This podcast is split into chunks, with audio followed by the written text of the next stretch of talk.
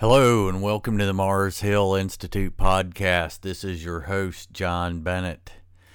Today, we're continuing in our study of the Proverbs of Solomon, and we're in Proverbs chapter 7.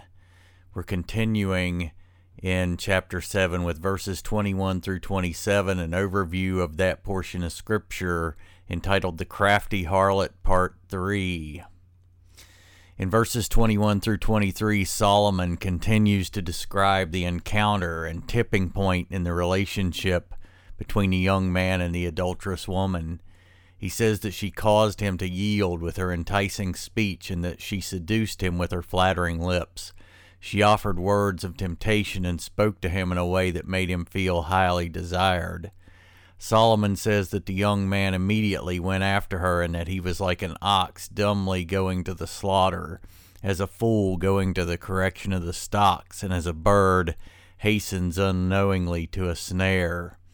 This young man does not fully realize that what he is in for. In bitter irony, his enjoyment will be short lived and he'll soon realize that he's made a tremendous mistake. Solomon describes this moment of realization as being like when an arrow pierces his liver. He had not realized that his encounter could cost him all that he has, his life. So in verses 21 through 23, with her enticing speech, she caused him to yield. With her flattering lips, she seduced him. Immediately he went after her as an ox goes to the slaughter, or as a fool to the correction of the stocks, till an arrow struck his liver. As a bird hastens to the snare, he did not know it would cost his life.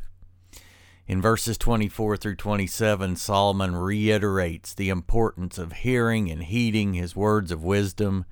He says to his children, Listen to me, pay attention to my words. Do not let your heart turn aside to her or the immoral woman's ways. He is telling them not to give in to the temptations of the immoral woman nor to follow her path.